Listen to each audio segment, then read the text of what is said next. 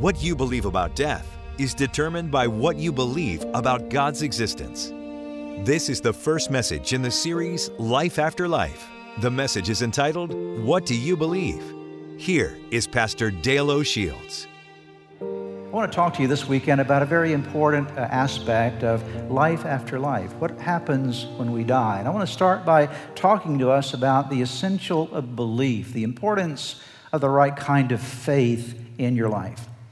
When we talk about life after life, you might remember words like, or have heard words like, the annihilation of the soul, or reincarnation, or nirvana, and soul sleep, and all these different ideas that people sometimes have about, uh, about life after life. Reincarnation, these are terms that are often used in discussions and thought processes when it comes to what happens when people die. As Christian believers, we have two other words that are vital to us heaven and hell.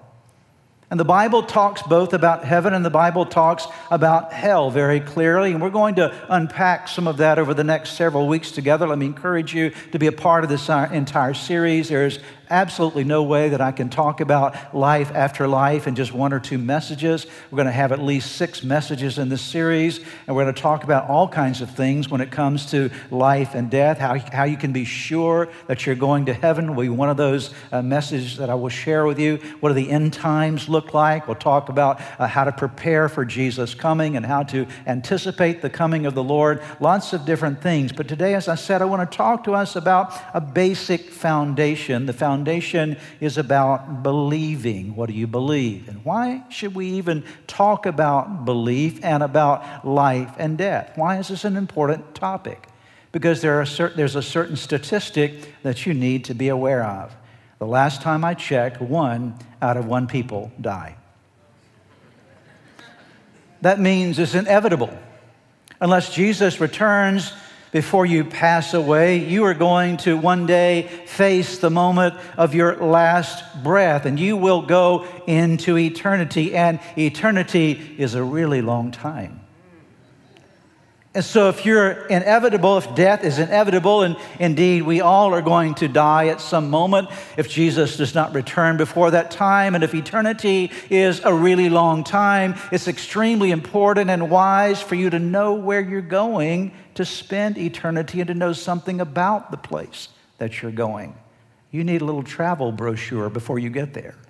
You need the heaven.com website to understand a little more of what heaven is all about so that when you get there, you'll have an awareness of what heaven is. And understanding heaven is not something just to put off to the by and by, I'll think about that later. No, heaven is a topic that helps you live now because when you understand heaven, when you get more aware of what life after death is for the believer, it brings focus to your life. It brings a sense of purpose to your life.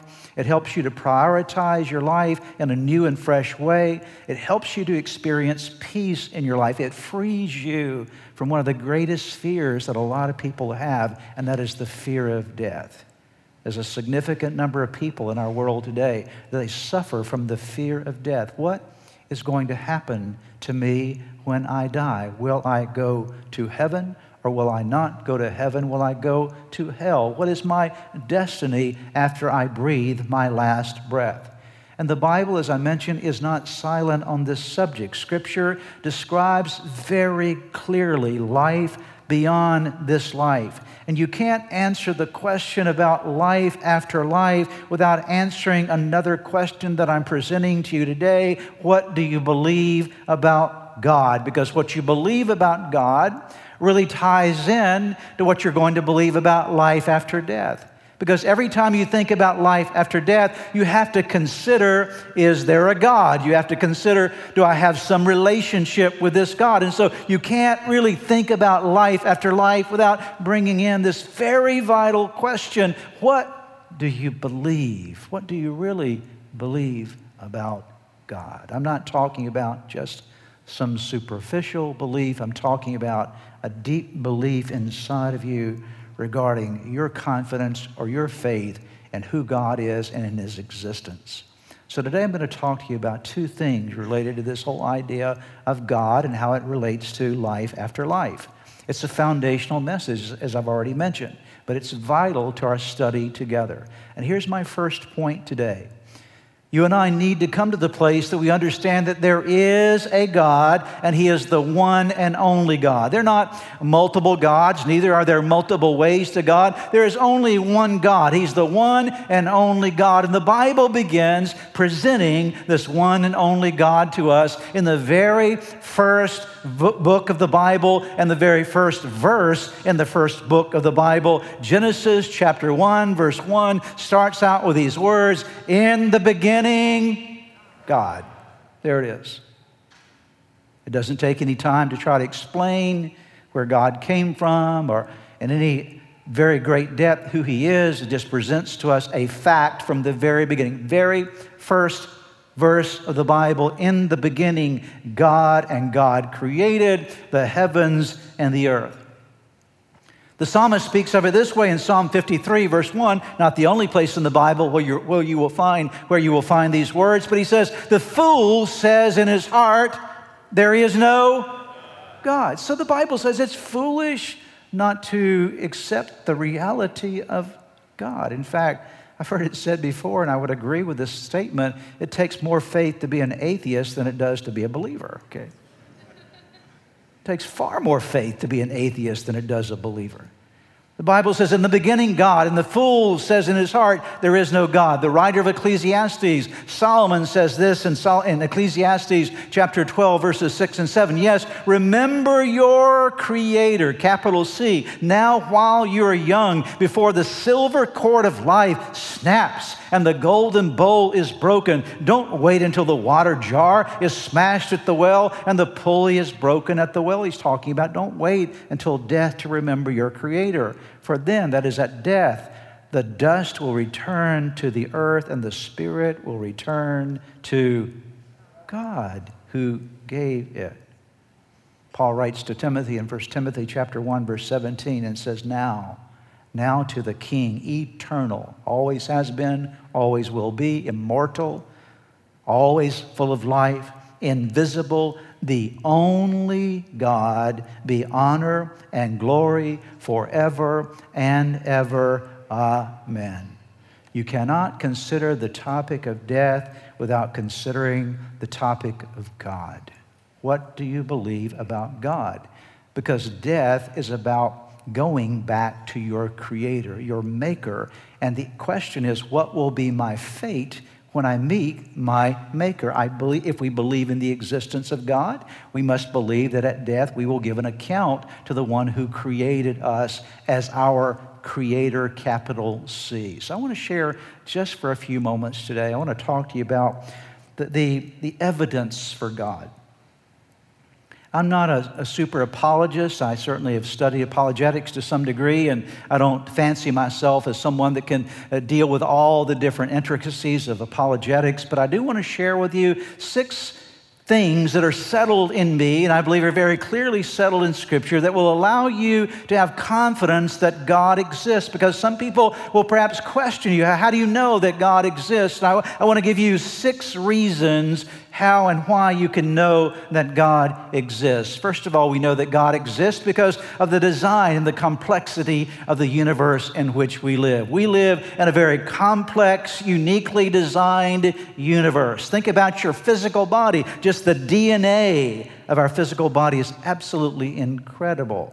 Think about where the earth is positioned in relationship to the sun and to the moon. We're just the right amount of distance from the sun and the moon to give us proper gravity and to provide for us the proper atmosphere and the warmth and not too much coldness and not what would kill us by reason of the heat. But we're just centered right there in that place in the universe related to the sun and the moon. Then, and it cannot be explained any other way than the fact that somebody had to do that. There was a designer, there was a creator that put us in that place. And in fact, if there, these kind of things are not accidental, they happen by design. It's an old statement that says if you take a Swiss watch and you break it apart, or put all the pieces of a beautifully designed or potentially designed Swiss watch and put all those elements in a box, and shake the box all day long, you cannot expect a beautiful Swiss watch to come out of the box. There'll only be parts in the box. And the same is true for our world. This is not an accident where we live in the universe that exists. It is there by reason of design and complexity of a designer, capital D. The second reason we can know and be assured of the existence of God is what I would call, or what is called, the principle of cause and effect. A cause always has an effect. Whatever exists, exists because it was caused by something. And because the universe exists, there has to be a cause for the universe. I read an example of this that I thought was very applicable. And some of you perhaps can relate to this. At my house, uh, we live in an area where we have deer that will come through our yard from time to time. And there's a lot of deer in Montgomery, Frederick County. And so sometimes they, they make their way through our yard. I may not necessarily see the herd of deer, but when I go out to walk my dog, I will notice that the tracks are there. And because I see the tracks, I know there's a cause that means there's an effect and cause that go together. Those tracks didn't just show up by themselves, something caused those tracks. They're there for a reason. And so, whether I see the deer or not, I know they've been there. And I want to tell you the world that we live in have the tracks of God everywhere the fingerprints of God all around us. We have the cause and the effect. Thirdly, the reason we can be assured of the existence of God is the argument or the perspective of the moral awareness of humanity. All people, sociologists have studied this for many, many uh, years now, decades. Going back in ancient history, all tribes and nations generally have, almost always have, a moral code. They have some awareness of right and wrong. They may have never been taught about God or never learned anything about Jesus Christ, never seen a Bible, but nevertheless, they know something about what is right and what is wrong. And they have moral codes within their tribes and within their nations, and they know something about what is acceptable and what is not. How do they get that sense of morality? That sense of morality is, is innately placed in them by a, a God to whom they will give an account one day. It's very interesting that sociologists have also noted the fact that oftentimes these various tribes and nations who've known nothing about God, but nevertheless have a moral code, uh, many times those moral codes are extremely similar in nature, as though God has written something into the design of humanity to have some innate awareness that certain things are right and certain things are wrong. The fourth reason that we know that God exists is what I would describe here as the spiritual pursuit of people. Very similar to the last one that I mentioned, but if you study ancient civilizations, you study any civilization, again, as sociologists have, you will discover that all tribes and all nations will generally have some dimension of worship. They will worship a god or gods, some kind of idolatry perhaps, but they, they have some kind of form of, of worship that, that, uh, that attempts to appease a god or gods. Why? Because not only is there a moral code written into the hearts of humanity, but there's a a desire to worship. They may not necessarily even know who or what they're worshiping, but they want to worship something. And so worship comes out. Where does that innate sense of worship come from? It comes from God. The fifth reason for the existence of God is the beauty of the world in which we live. Do we not live? There's some ugly parts of the world, but I'll tell you, there's some very beautiful things in the world as well, right? If you look at the world, you'll notice that there's a lot of artistry in the world. And the artistry of the world means that there's an artist who's formed that artistry. Take a look at some of these pictures. Only God could make something like that, okay? Look at those beautiful birds. Look at the colors and the designs and how God just took his paintbrush and said, I'm going to give this bird this little color. And look at that guy right there. Only God could make somebody look like that, okay? But you look at the world around us and you see this beauty, and you have to say, there's an artist somewhere. There's an artist somewhere with a capital A. And so, we, even as human artists, what do we do? We oftentimes try to copy the artistry of God. A portrait, oftentimes, is a reflection. Let me see if I can capture the beauty of that bird or the beauty of that landscape. With my camera, can I capture that picture in such a way that reflects the nature, the beauty of the great artist who's already presented that to us in splendor? The sixth reason how and why we can know in the existence of God is the reliability of the Bible. This book is a, is a miracle book. It is a supernatural book. I don't, I, this actually, this part of the message today could be an entire message in and of itself, but I'm just going to quickly cover something that you need to understand about this wonderful book called the Bible. This is a book that's been given to us by God Almighty. It's reliable because the ancient manuscripts, there are many, many thousands of ancient manuscripts, far more than any of the other ancient writings that we can lean back on and rely upon. For example, if you've studied the Dead Sea Scrolls, you remember that prior to the Dead Sea Scrolls, there were manuscripts from which we found the Old Testament. And then once in 1947, when the Dead Sea Scrolls were discovered, they discovered ancient manuscripts, manuscripts, I should say, of the prophet Isaiah, and they compared them to to other manuscripts almost zero discrepancies between the two. Accuracy, incredible accuracy. It's a reliable book because it was written over 1,600 years. Think about that. Over 1,600 years, these words were penned by about 40 different authors, 40 different people over 1,600 years, and yet you read from Genesis to Revelation, and the message is completely unified. I couldn't take five of you and give you 10 minutes and come up with a message unified, okay? Anybody played the telephone game before, okay? By the time it gets to the fourth person, the story is completely different. But we've got 40 people over 1,600 years, inspired by the Holy Spirit, writing these words. And from Genesis to Revelation, that the story of redemption is told in this book called the Bible.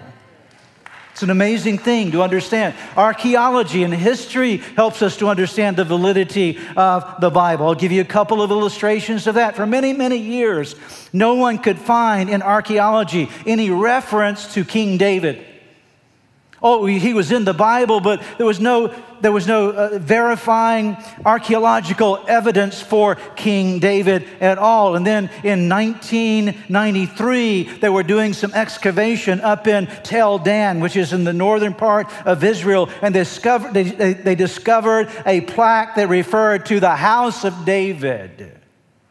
For many years, they could not verify the existence of a man by the name of Pontius Pilate. And so, for many, they thought, well, perhaps he's just a figment of someone's imagination. But in 1961, they were doing some excavation and repair work in a place called Caesarea by the Sea, north of Tel Aviv in Israel, and they discovered a plaque with the name Pontius Pilate on it. Those are just two of hundreds of examples that could be given to point to the fact that time and time again the Bible is proven to be accurate historically and accurate from an archaeological standpoint. Why do I believe this book is a supernatural word of God to us? Jesus believed it. Jesus quoted the scriptures. He believed in the Word of God. He quoted the scriptures. The apostles quoted the scriptures. And I'll give you one more reason why I believe in the reliability of this book and the fact that it points to a God. This book changes people's lives. Okay? Many of us here can say, listen, I know that I could take time today and I could take you to scripture verses that changed the course of my life.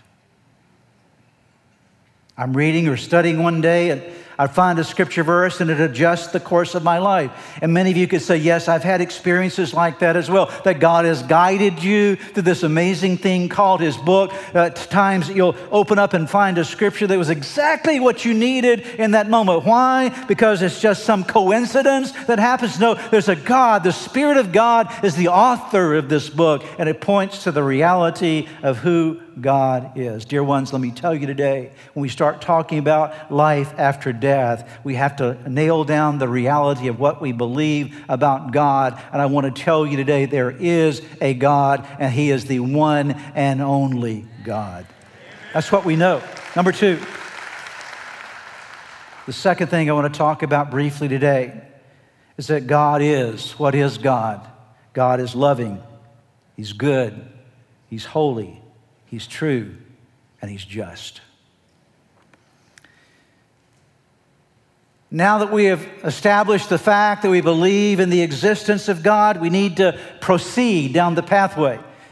What's the next step down the pathway? Well, we know there is a God, so what is he like? What is his nature? What is his character?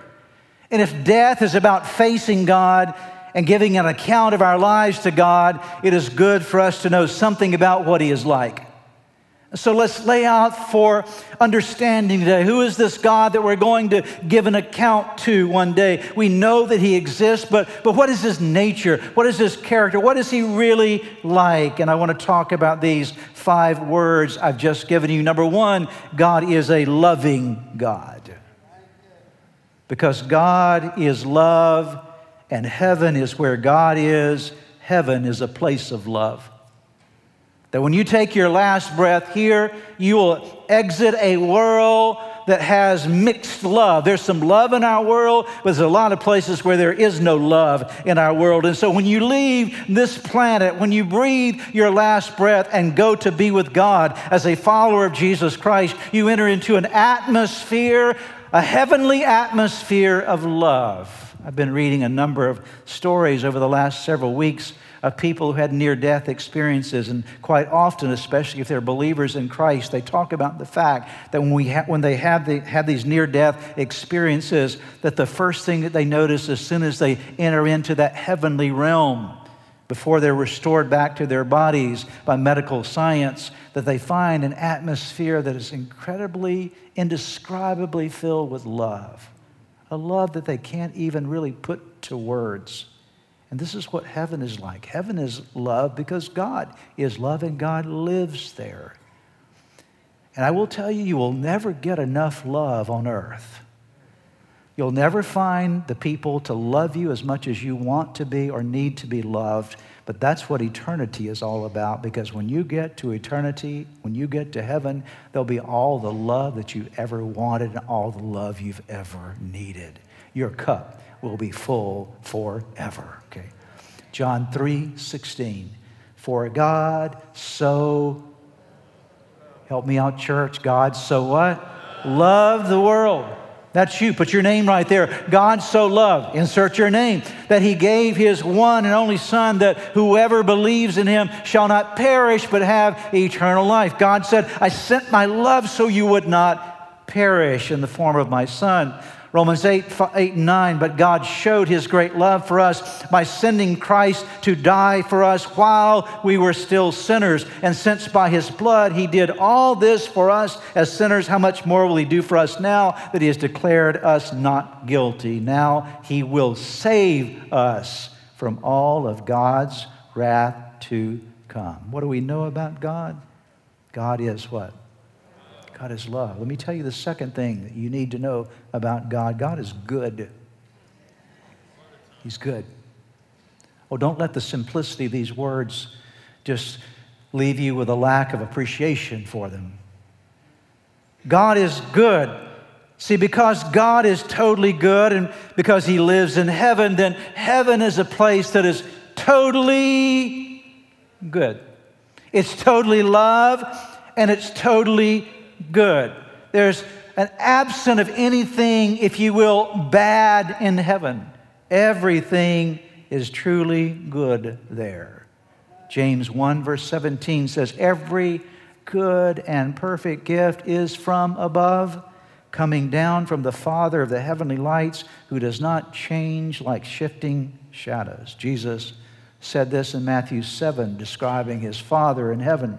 If you then, though you're evil, know, though you are evil, know how to give good gifts to your children, how much more will your Father in in where heaven give good gifts to those who ask Him? So God is loving and God is good. So heaven is a place of love and heaven is a place of goodness. But the third thing that we need to know about God is that He is holy. God is holy. Now, when we hear that God is holy, that can be quite intimidating to us because we know we're not. Okay? We know that we have an issue because we have sin in our lives. And so, God's holy, I'm not. I think I need to stay away from Him. What does that mean when I die? Because He's holy, but I'm not. And we'll get to that in a moment related to Jesus Christ. But I want you to understand the word holy in just a bit different frame of reference today. It means, if you will, without impurities. Okay? That God is without any impurity. He is completely pure. He is completely right. He is completely righteous. He is completely wholesome. He's completely whole, if you will. Wholeness and wholesomeness is wrapped up in the concept of holiness. To be in the presence of God is to be in the presence of purity, righteousness, rightness, wholeness, wholesomeness. And heaven is holy because God is there. It's a holy place, no impurities. Here's another thing to remember about, about heaven and its purity, its holiness. See, our biggest problem, our biggest problem is something called sin. Would you agree with me on that? You don't need to raise your hand on this, but any of you ever face any temptations in your life, right? We all do. And sometimes we don't always just face them. Sometimes we, all, we sometimes succumb to temptation. Every one of us, whether it be in thought or in word or in deed, sometimes we get tripped up. It's called sin. All have sinned, the Bible says. And the biggest struggle that we have here on earth is we're fighting a battle with, with sin, with temptation. But when you get to heaven, here's the good news that that battle is over with forever. Why? Because there's no sin there, okay? If God is holy and heaven is holy, there's no sin there. And so that battle that you've been fighting your whole life, trying to keep on the right track and do the right things, that struggle will be over for you forever. Psalm 96, verse 9 Worship the Lord in the splendor of his holiness. Tremble before him all the earth. 1 Peter 1 16, Peter writes by inspiration of the Holy Spirit and says, For it is written, Be holy, because I am holy. So, what is heaven like? Heaven is a place where God is, and God is love, and God is good, and God is holy, and God is true. He's true. God is not only true, He is the truth. He is the absolute, God is the absolute opposite of deception and pretension and hypocrisy. And to be in the presence of God is to be in the presence of one who has never lied. God has never lied, and God has never lied to any of us. He's never lied to you. Why? Because God is true. His nature of truth, here's the thing to remember that when we get to heaven, His nature of truth, this is a beautiful thing to understand, it's going to disclose all the lies that you have believed, all the lies that have been communicated to you, all the lies that have tripped you up in your life, because heaven is an atmosphere of absolute truth, because it's an, it's a, it's an atmosphere of absolute truth. Heaven is an, is an atmosphere of absolute freedom. You will know the truth, and the truth will make you free. All of us suffer in life with all kind of lies of the adversary. Oh, you're not worth this. God will never forgive you of that. And all kind of lies that come against us. And we are battling not only with sin, but battling with the lies of the adversary. And it's a struggle that we have mentally at times, trying to grab hold of the truth of God's word. But when you get to heaven, all of those lies are not only exposed in the sense of being removed, but truth begins to be a part of your being. And as Jesus said, as we'll see here in John chapter 8 in just a moment, that sets you free. John 14, verse 6 said, Jesus answered, I am the way and the truth and the life. No one comes to the Father except through me. John 8, 32. Then you will know the truth, and the truth will set you free. John 8, 44, the uh, opposite of this this, this dimension of truth, the, ex, the exposing of the adversary. You belong to your father, the devil, and you want to carry out your father's desires. Jesus was speaking to the religious leaders of his time. He was a murderer. The devil was a murderer from the beginning, not holding to the truth, for there is no truth in him. When he lies, he speaks his native language, for he is a liar and the father of lies. And so when we get to heaven, all of those lies that have been propagated upon us by the adversary will be dismissed and dismantled and disposed of. And for the first time in your life, you will live under the freedom of absolute truth. The freedom of love, the freedom of his goodness, the freedom and the beauty of his holiness, the wonder of his truth. But let me give you the last thing that I want to mention to you today about God. We're talking about what happens when you die. Do you believe in God? And if you believe in him, what is he like? The fifth thing is that God is a just God. To be in the presence of God is to be in the presence of complete justice. In this world, we do not have complete justice. We suffer. All of us suffer in a variety of different ways with something called injustice. Certainly, we as human beings, and certainly we as believers in Jesus Christ, should do everything that we can to try to promote and encourage justice in our world. But no matter what we do, because sin is in the world, there's going to always be some aspect of injustice that we're going to deal with, always around us, because sin is in the hearts of mankind. People are treated with unjustly, and there's injustice in our world. Should it be? Absolutely not. But here's the good news when we all get to heaven, when we all get to heaven, what a, what a glorious day that will be. When we all see Jesus, we'll sing and shout the victory. Why? Because at that day, justice shall reign. Amen? Justice shall reign. And no, I'm not saying that we should wait till then to try to establish justice, but one thing is for sure when we get to that day, justice will reign. Why? Because God is a just but let me bring this down to us personally because this is where it gets really beautiful.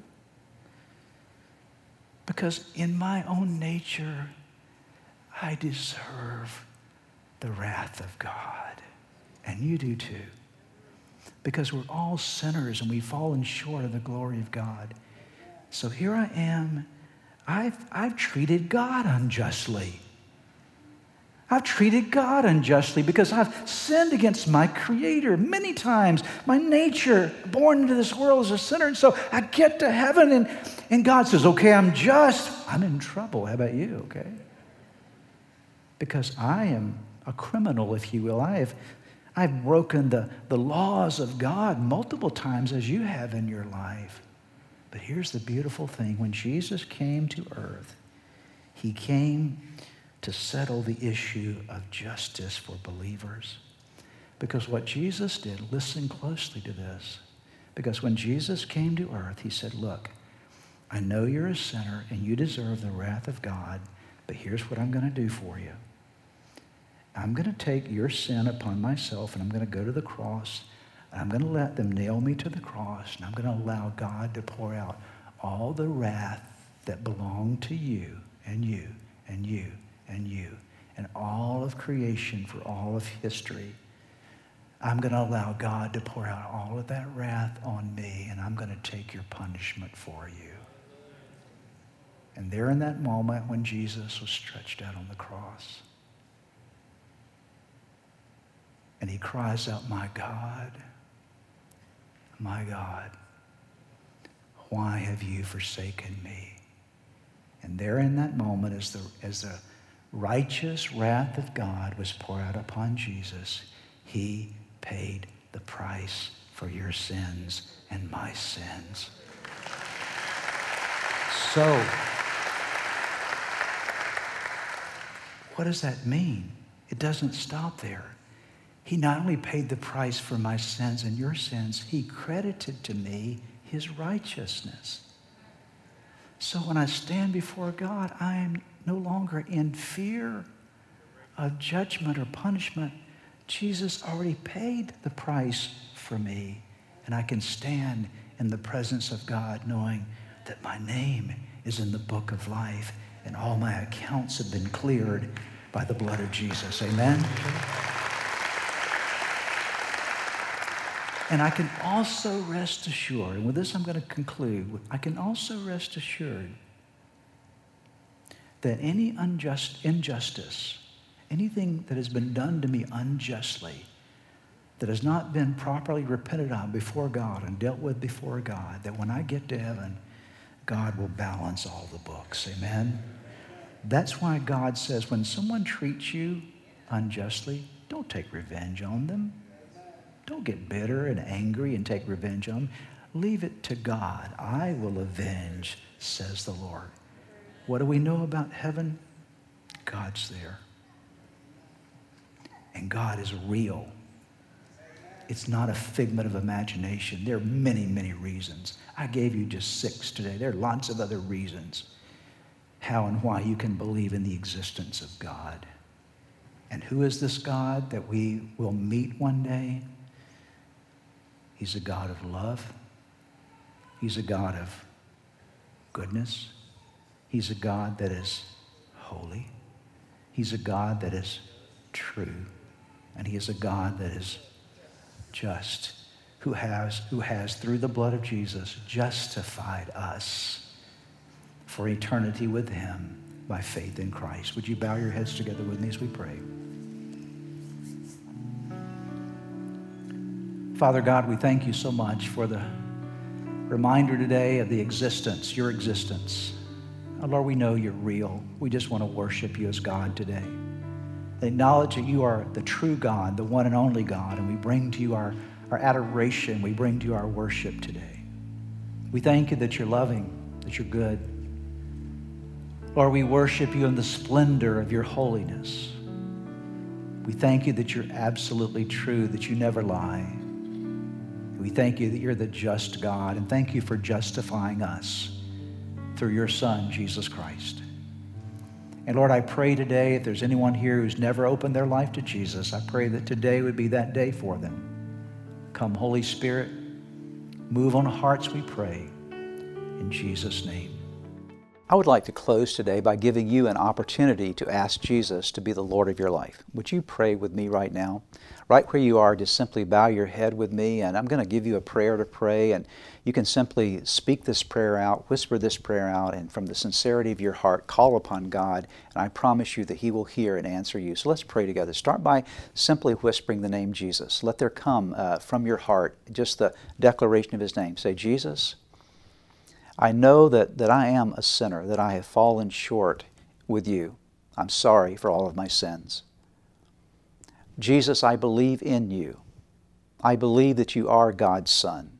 I believe that you are the Savior of the world. I believe that you died on the cross for my sins. And I believe that you rose from the grave, that you are alive today. Now pray these words. Say, Lord Jesus, come into my heart. Come into my life. Forgive me of my sins. Give me a new start in you. I commit my life to you. In Jesus' name, amen. Now, if you prayed that prayer with me, I want to encourage you with a promise from God's Word that says that when we call upon God's name, we call upon the Son of God, there is salvation that comes to our lives. He changes us from the inside out, and you become a new creation. Old things pass away, all things become new. And that's exactly what has happened to you today. Your next step really is to make sure that you get into a good Bible believing church and you begin to study God's Word, get God's Word in you, and to make sure that you get a copy of the Bible if you don't have one and begin to read it. Spend some time every day in prayer. And I would encourage you also to check out the resources on our website that will help you to get going in your relationship with Jesus. You can find them at church-redeemer.org. Get those into your hands. Get started in your new life with Jesus Christ. Thanks again for joining us today. May God bless you, and we look forward to seeing you next time.